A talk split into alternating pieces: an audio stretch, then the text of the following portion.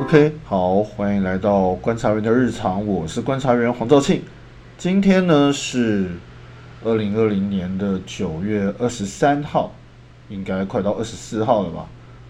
要说的是，我前一阵子去了某周刊录他们筹备中的 Podcast 节目，这不是我第一次去别人那边录音了啦。最早我也有去过，呃，应该说最早我就有去别人地方录过对谈。就是丹尼的裤子里面有蛇，那是一个讲潮流的 podcast 节目啦，也是因为有那次的经验，那次经验实在太有趣了，让我也就更积极的想要规划自己的 podcast 节目，都讲一些嗯，我也不知道讲什么东西啊。不过相较起来呢，这一次在周刊这边的状况，那真的就是天差地别了。那周刊这边就是走专业路线嘛，砸钱砸什么，砸物资砸资金。嗯，专业就是一个专业的录音间，里面有录音工程师，有制作人，一张大桌子，他们就坐在另外一头啊，就像我们可能会在一些呃一些可能就是把他们同时也有把他们的录音档丢到 YouTube 的的一些 YouTuber 或者 Podcast 的的那样的影片啊，总之就那样，那一张大桌子，他们就分坐那，就是在坐在另外一头，然后。我跟跟我对谈的主持人，我们就坐在另外一边，然后就听他们的掌控这样子。那整个就是很精准，他们有预计的时间，他们有预计这一支 podcast 要录多久，然后距离麦克风的，就是每个人距离麦克风的位置也会有限制，甚至其实虽然他们并没有那么强烈的列出一张 list，但他们其实多少有在讲，就是你回答你在讲话时要用的词汇也要稍微。有一点点要注意一下，就不能那么的随便。例如说，像我常常会可能突然会爆出一些很奇怪的形容词啊。我记得我那一天讲了一个，就像是腕表这件事情，就是大家先从入门，然后慢慢的一步往上，往上，往上，就很像是我那时候是用吸毒啦，你就先给他一些软性的毒品，像大麻之类，然后越来越来越来越，然后到最后就海洛因。然后好像这个嗯，制作人说可能会被剪掉，因为。不太好，好吧，那就没办法，毕竟对啊，公司有公司的那个，算是他们的形象或者他们的设定或规划吧。相较起来，丹丹那边就有趣多了啦，应该是说更自由、更奔放，他们就有点像是呃，grunge，就那种车库的感觉，那边是可以畅所欲言的。那当然，我简单的说，去周刊那边录这种东西，就像是。去一切都精准计算的主流音乐，丹丹那边就是一个奔放的独立乐团呐。两边都让我学到很多东西，虽然两边的东西是完全不一样的。不要说的是呢，那这一天录完周刊的节目，回来的路上啊我就回想我自己的表现，我只能说 fuck，我他妈录的超烂的，哇，我讲的真的是啊，对方丢出的问题，其实我虽然都有接到，但我其实没有回答的很好。而且其实有一些东西我其实早就有准备好，甚至我要写在笔记本上，可是我就是忘了，我就没有拿出来用。那所以有一些啊，我觉得有一些有趣的东西啊，或者是陈述上，我都没有表现的很好，真的是有点对不起对方了，好吧，非常对不起对方。而且对啊，尤其他们其实事先就给我方向了，那完全就是我没有准备好啦，我没有把我。甚至我也没有把我准备的东西记熟，所以当我发现有一些状况不一样，例如说我可能有些东西不能讲，或者我本来安排的时间更长呢，我时间要注意，我必须把我东西很快的删除之后，我可能多少有点慌了。那再加上录音师跟制作人其实都是很可爱的女孩子哦。好啦，我觉得我可能也是有点害羞吧。嗯，至少我是用这个理由来说服自己的啦，这样我心灵感觉好一点嘛。不过嘞，过去就过去了，我们总是要 move on 的嘛，对吧？一直沉溺在自己的失败里面，也不会让自己更成长啊。还不如把汲取这一次的教训，下一次做好一点。啊，当然，现在当然要讲另外一个要 move on 的，或许就是今年的瑞士制表产业了吧？因为疫情终结了这个世界上，今年嘛。今年因为疫情终结是世界上绝大多数的产业，大概只有医疗产业一枝独秀吧，应该吧？那作为非必要的奢侈品项的腕表，当然也遭受到严重的打击啦。不过话说，最近珠宝听说卖得很好，有一家活动，他们听说赚了大概五六亿的样子，就一档活动，好可怕。哦，我当然说的不是连千亿那种网络卖，那种当然我说的是当然是那种高级的高级品，那种顶级奢华的东西这样。呃，我刚才要讲什么啊？就是整个瑞士制表产业遭受到严重打击，应该不止瑞士，反正就是制表产业整个上下游，其实从延延续好几年的不景气之后，这一次真的是一次大重击啊！那虽然整体来说还不到前所未见，但其实也真够呛的啦。尤其是不过，其实想看，因为这一次主要是因为市场被限制了，就是有些人不能出去或怎么样。那人也不能跑来跑去，店上的客人消费都减少了，再加上嗯，有一些重要市场的顾客群可能真的被消灭掉了吧？这样子，总之嘞，因为入不敷出，那表店品牌很多都在度小月，非常的辛苦了。最近听说有好一点，可是我们能不能回到之前的荣景，可能嗯，不知道诶，虽然说。百废之后，总是一切待举，总是会起飞的。可是，真的很难讲啊。尤其是听说有一些之前就已经听说有品牌他们关闭了某些市场的直营店。前几天我也看到了，就是有一个跨国的集团，呃，应该说跨国的表店集团，他们已经发了公告说要结束中港台，诶，没有中港台，至少港台的呃腕表的零售业务，就是。就是关门呢，那这真是很惨啊！当然，此刻我们可以想到，我们当然可以多多少少感感觉到，有一些品牌已经早就有危机意识，在努力求生。从今年表展不办了的时候，我们就可以感觉到，他们很快的就是改变他们今天行销策略，或者是他们无视表展这件事情，持续坚持他们早就既定好的策略。但有一些品牌是老神在在啦，我想，对啊，就是觉得，嗯，哇，就是很棒啊，就是完全也说没有不在意吗？我猜他们只是以不变应万变啊，所以，但我在想，可能是因为他们都已经见过了谷底吧。那目前的状况对他们来说，应该好像还可以撑一下啦。对，那个谷底，我说的就是石英机芯带来的石英风暴。或者我们可以说，就是那是一场二次世界大战后日本对瑞士制表业发动的歼灭战。这一次是真的很凶狠呐！应该说，嗯，如果大家有记得那时候 Apple Watch 刚出来的时候，苹果工程师在访谈上就说，他要他们要用 Apple Watch 打倒瑞士制表，然后大家都笑了嘛。虽然我们都会相信那会有影响，可是那就还好。因为当年 Seiko 日本一个远东表厂发动的那个歼灭战，才是真的让他们，我相信应该让他们当时应该再来一次，他们应该会再漏两滴尿吧。我想，好了，总之那我们今天先来讲一讲那一段故事好了，我们就记是那个时间点，我不是很会记时间，我们就记阿姆斯壮站到月球的那一瞬间，一九六九年好了。就是你这一年真的改变很多东西啊！如果有如果喜欢看漫画的话，普泽之树二十世纪少年也是以一九六九年为一个很非常重要的故事起点吧。总之呢，在那个年代，整个世界都开始进入了太空时代嘛，因为人类已经进入到太空啦。不管是之前的苏联的载人卫星，他们也载狗出去，或者是美国啦，直接登上月球啦，或太空探险。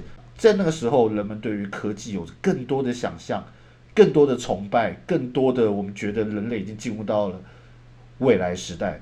所以很你有很可以想象，在那个时代，在那个年代，在那样的环境气氛下，任何能够让人感到科技感的东西，都会比较容易获得好感。这应该不难不难理解。而石英表就是在那个时候大爆发的。当然不是说之前没有啦，其实，在五零年代就有有品牌在做了，或者把它们作为某一些计时工具之用。可是没有在那个时候的那么强烈。但因为昨刚才讲过，瑞士其实他们也有做石英机芯，就有几个品牌他们推出了一个非常有名的说贝塔二十一，可是就是在那种一念之差，他们就是一念之差就造成了日本的石英表跟瑞士的石英表的天壤之别。那当然，一开始有了分歧之后，就会越走越远。主要当时是因为瑞士制表他们对于石英的想象，他们想象的东西其实腕表就是腕表，所以石英表跟腕表差不多。所以它同样会是个有点门槛的实际呀，但是，哦，就有点门槛，就是他们是用的是高端制表的东西在想它了。但是呢，Seiko 想象的他们是一片蓝海，他们是用低价耐用精准的石英表，那很迅速的就席卷市场，尤其在那之前，他们还席卷了那个瑞士的天文台认证，逼得瑞士天文台认证直接，应该说那个比赛啦。瑞士天文台比赛，他们席卷所有的精准度奖，那逼的那个后来直接就分石英机芯跟机械机芯，因为机械表的准度真的没办法跟石英表比，这是没办法的事。那这个东西可能要我们要去谈到关于机械结构跟石英结构这件事情才能够讲。那我今天就不在这边讲了啦。总之呢，日本 Seiko 那个歼灭战，他们就以石英表。便宜的石英表席卷了整个市场，那就抢走了机械表盘踞已久的半壁江山。据说当时瑞士整个表厂啊有收摊啊，或者他们就是挂休息，有超过三分之二，这其实很可怕。就想你就想象，呃，该怎么说呢？你就想象宁夏夜市好，很热闹，对不对？你想象它是非常热闹。有一天去，你发现。它只剩下三分之一的摊子还开着，差不多就是这个感觉啦。那那几间就是一个，就是只有非常有名的什么芋头球啦，什么的蛋包汤之类的有开的，其他都关了。那是这个非常可怕的。这也就是为什么我们其实常看到，其实现在还是有很多品牌标榜自己有多老啦，创立有多少年呐，但是。只有江诗丹顿加了蛋书，说自己是目前唯一持续经营最古老的品牌。因为大部分品牌在石英基星的石英基星那个时候，呃，因为说大部分的品牌在石英风暴的时候，他们就中断了。不管是呃，把它说的非常非常小，像有些品牌就说我们那时候还是有在做，只是非常非常小。那那好吧，算，他们就这样讲，我们就就这样信了吧。因为毕竟我我其实没有赶上那个年代了。但是江诗丹顿确实就是有记录的，就是好好的从那个时候也度过了。当然劳力士也有了，然后还有一些其他品牌。可是就是江诗丹顿就是老嘛，劳力士也是这个世纪啊，应该说上个世纪才出来的。而江诗丹顿已经两百多年了，快三百了吧？那当然了，就是对啊，那是非常可怕的事情，因为疫情嘛。那么要讲一下两边的差异哈。今年疫情对于销量的影响，那是。各领域、各个产业都受到波及的，不是只有腕表，包括旅游啊、汽车啦、各种音乐产业啦。我们就想，就演电影好了吧？你看有多，几乎就一直都没有新片，很多电影院甚至就放旧片，把一些旧片重置，然后就就放了。一对啊，最近有什么大片？诺兰，然后呢，消失的情人节，就其实就是几乎就没有什么太大大片了。这是各领域都受到的影响。那市场不是不见，市场只是就是先先休息，我们就想市场先休息了吧。那消费力谁还是在的啦？只是市场缩限。那基本上就是各品牌他们就是要想出更有效的招吧消费力挖出来。有的积极有时候积极，他们就会办活动。就像我说的，就是刚才那种珠宝品牌，他们可能一档活动卖了上亿。为什么？没有，那就是因为他们那时候活动就是要把。他们的人挖出来啊，或者是有一些品牌，他们趁这个时候把他们一些重要的大表或者是特别的东西，就开始巡回展。当然，就是也是一样，就是让这些平常几乎可能不会在当地见到的东西，它出现了。据说也是大表也会比较好卖啊，对啊。所以其实疫情是这样，就是市场其实在，只是。大家暂时没有那么想要消费，或者是不方便买，或者是其实只是呃有点危机意识，大家就是先不想买，我没心情买。当然有对，就再补充，有些地方可能就是它真的就是客户不见了，对。可是石英风暴的时候呢，那时候是全球正在起飞的，是一个起飞的年代啊，就是大家跟太空说掉，就冲上天了。那时候是全球几乎一片好啊。但是问题是，钟表这边呢，市场就直接被吹到另外一个方向了。所以就是这时候就是只能说，机械表就是看着别人吃香喝辣，那自己就只能缩紧裤腰带。毕竟就是对，因为因为客人的心已经不在这边了。那你当然还是会有人会回来，但就是对，就是市场不见了，所以那一次才是真正严重的打击啊。当然。对啊，就像我说的，有人会说智能表的问世也是一次也也是一次打击，但我真的觉得还好，因为我我衷心觉得他们两个是不同的的，应该怎么讲？机械表跟石英表，他们并不是同一个层次的东西，没有谁好或者谁不好。其实智能表非常的方便，然后可以多功能、多功能，但其他的族群跟机械表的族群并没有冲突。我记得当天呃周刊他们有。提到这件事情，我当时的举例是，应该就是我觉得智能表、机械表是两个不同层次、不同层次的东西了。就像你没有理由你觉得卤肉饭好吃，就说卤肉饭会打击到卤鸡腿的市场吧？虽然他们都是食物，他们很都是用卤的，可是他们核心是不一样的嘛。我就觉得就是把呃智能表说智能表会打打到。机械表的族群，这是有点像张飞打岳飞的议题啦。我是觉得，对啊，毕竟那样讲，你有有能力买高价机械表的人，那他绝对有能力负担一只几千块的智能表。当然，有些品牌他们出了上万块的智能表，whatever，但他们是有能力去买的。那他就是看看他选择要不要。如果他喜欢，那他会买。那他会放弃不买？机械表吗？不会，因为他也是喜欢机械表。那你说，那对，那我没有那么多钱呢，那你就不是机机械表的族群了。如果当你没有那么多钱，然后你摆在机械表跟智能表之前，然后你去买智能表，那你就本来就不是机械表那个客群，你本来就不是那个客群的人。说真的，就算不摆这个东西，你也不会买。你就算摆一克牛排跟一只机械表，你也会。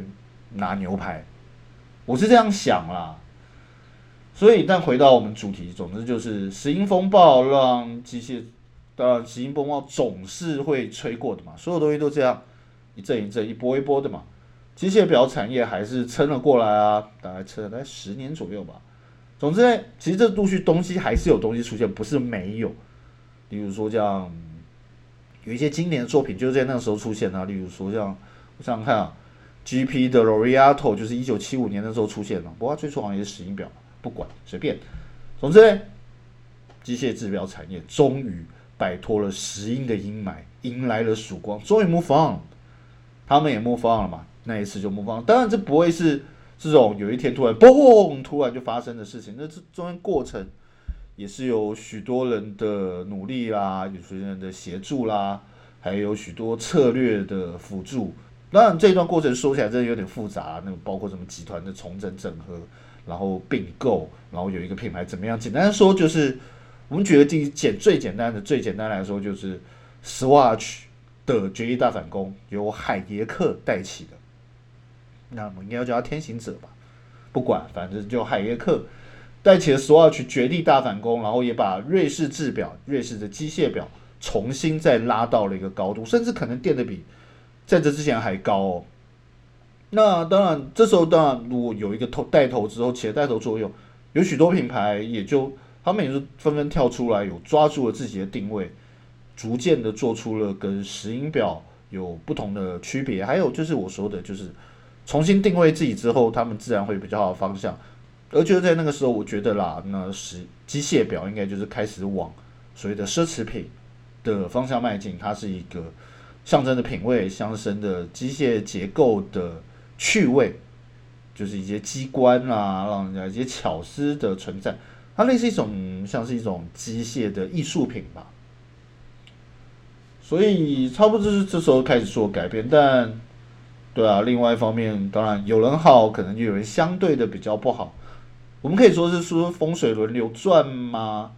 总之，因为石英表的发展，到时候有到某种饱和嘛，因为大家都有了，又不贵，所以它也它就更倾向一个生活实用的配件，就是只是时间，就是拿来就是戴戴在手上，我就是要看时间的。可机械表不是，机械表还带一种收藏的心意。当然了，后面肯定会有人说，哦，还有增值保值啊。可是因为我真的，可是我真的觉得讲这个东西很 fuck，所以我就我就不讲，我就不讲增值保值这一块，因为觉得就是 bullshit。好了，总之呢，要讲的就是，嗯。瑞士制表大概这就在八零年左右，八零左右开始重启吧。那可是不无可否认的是，虽然就是短短几年，也没有说太久，并没有，也是算是一个小世代，但没有到一个太大的世代差异。但它对于呃，在某种程度上，它对于近代的机械产业、机械表产业有重大的影响。就简单的说吧，就是有一种说法是，人类的科技是在倒退。例如说，我们人以前能够盖出金字塔，但现在呢，我们可能以为我们知道怎么盖金字塔，就外星人嘛？当然不是啊。可是我们用过现在所有的工具，我们可能无法切割出那样的石头，甚至也无法把那些石头从切割的地方运上去，甚至叠上去。呃，好啦，对，没有没有关手机，自己在家录忘了关手机，就是会这样。那刚才有人发了讯息来，哇，现在已经要十二点啦。无所谓啊，总之我们刚才讲到哪里啊？我们说到了就是对人类的科技是在倒退的。我们讲到快盖金字塔这件事情，那主要就是因为有一些奇妙的核心技术失传了。那后面人怎么想都想不来。就像很多我们，例如说，呃，例如说，所谓传统技艺会到现在会消失，因为呃，因为师傅会唱播，他们会把一些关键的东西就藏起来，所以很多菜色是失传的。很多武功是失传的，很多什么东西都是失传。你要徒弟可能要花一辈子去找，但肯定也找不到。最举嗯，再举个简单例子，就像金庸里面，你知道金庸的逻辑是这样：武功是越来越弱的。从最早越女剑的阿青超强，靠着一个人一把剑打倒三千两千藤甲兵，就这样瞬间。那到后来嘞，到最后清朝陈近南、陈家洛。他们怎么比呀？是不是？那就是这样啊，就是那为什么会失传？主要就是因为就是技术嘛，就是说唱播啦，或者是会这掌握这些技术的东西凋零啦，或者这些技术就是不见，就是在尤其在这十年之间，其实差很多啊。所以你要重新掌握核心的结构，当然如果有有工具，或者是有传承，或者是有一个成品在那边，你可能会比较。好做就是你要重新摸索嘛，重新试，可是这东西都需要时间呐，所以在这个时候，专门提供机芯的通用机芯厂就是在这个时候崛起的。其实，在石英风暴之前，有不少品牌都他们都有自制机芯的能力，可是在这几年的荒废之中，许多技术器材甚至人力都消失了，都说拜拜了。所以当他们再回来的时候，其实这些东西已经很难再抓回来了。那要做表怎么办？我们直接仰赖。通用机芯上提供给我们，提供他们应该说提供他们吧，就是比较一个完善的机芯，让他们可以来运用，看那就看怎么用。那这里就要讲一下 k o n o Swiss 啊，它的兴起其实就它创办人本本身就是个制表师，也是一个表迷。其中一个说法，他关于这个品牌兴起的说法是，他趁着当时瑞士制表产业低大跌的时候，趁着便宜买了许多，可能应该真的不错的机械机芯吧。那我的想象可能就是那些机芯就一袋袋丢在那边，然后就是他就把它买回来这样。那对啊，那可是所以当市场再度转向的时候，就是呃他终于看到机械表曙光的时候，他也就利用这些机芯重新调整装饰，建立了品牌。所以其实我会觉得 c o n o s w i s 的品牌其实还不错，它东西至少在那个时候的时候，它东西非常古典有韵味，而且非常的细腻，你就知道它是一个。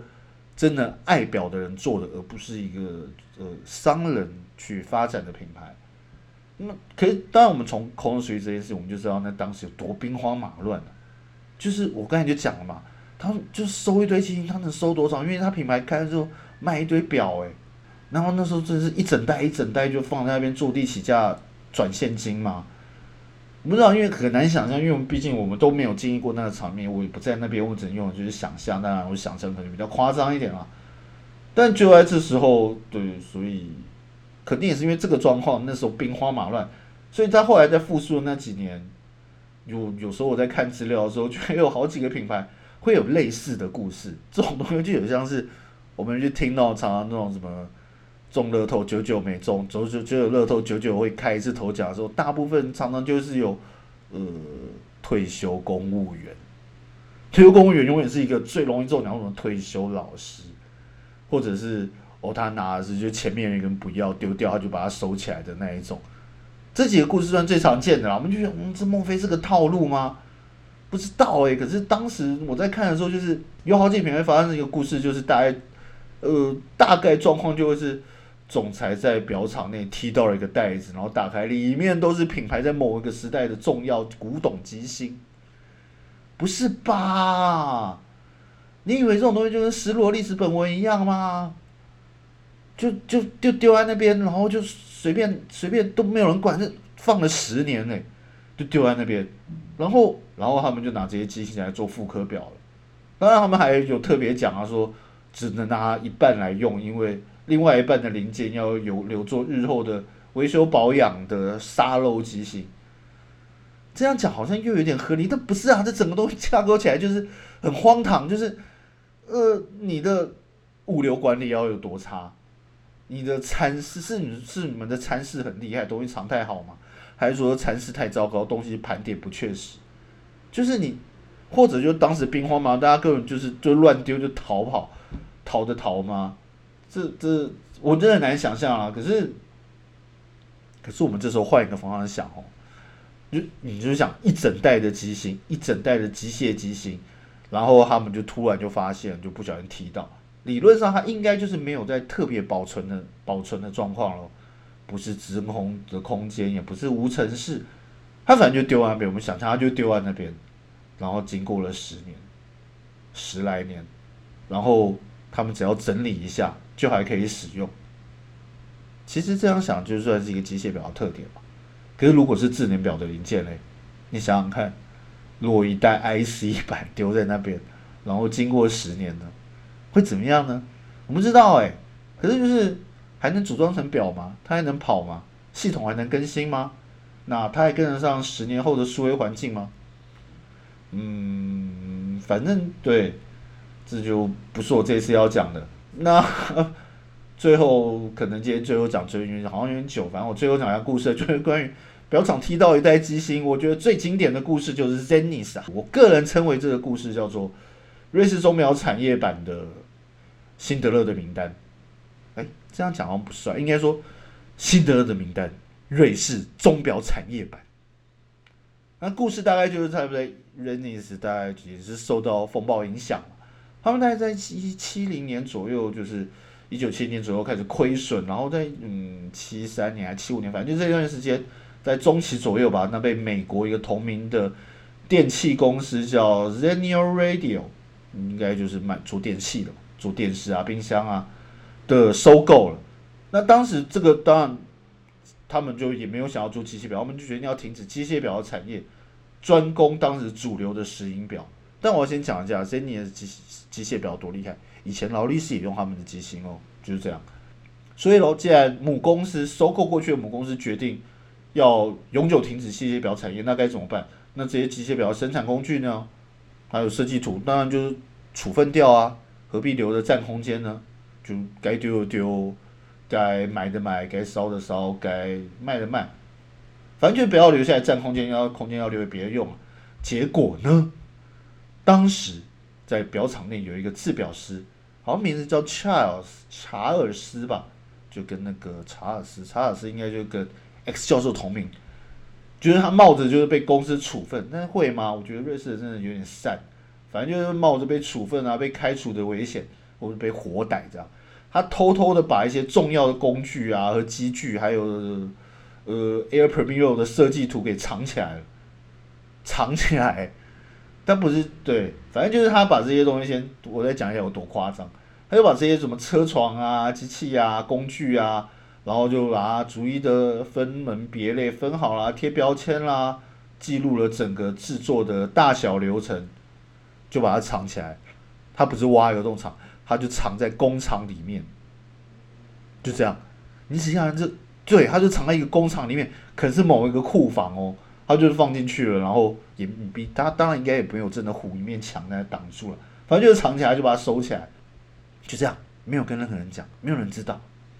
反正 Zenith 就在在在八零年代，然后机械表开始重新起来，Zenith 也回来了，然后大概在，可是他们当时决定要重回机械表，毕竟机械表还是瑞士制表某种很深层的文化，这是他们的几乎就是留在他们打进血里面的东西了吧？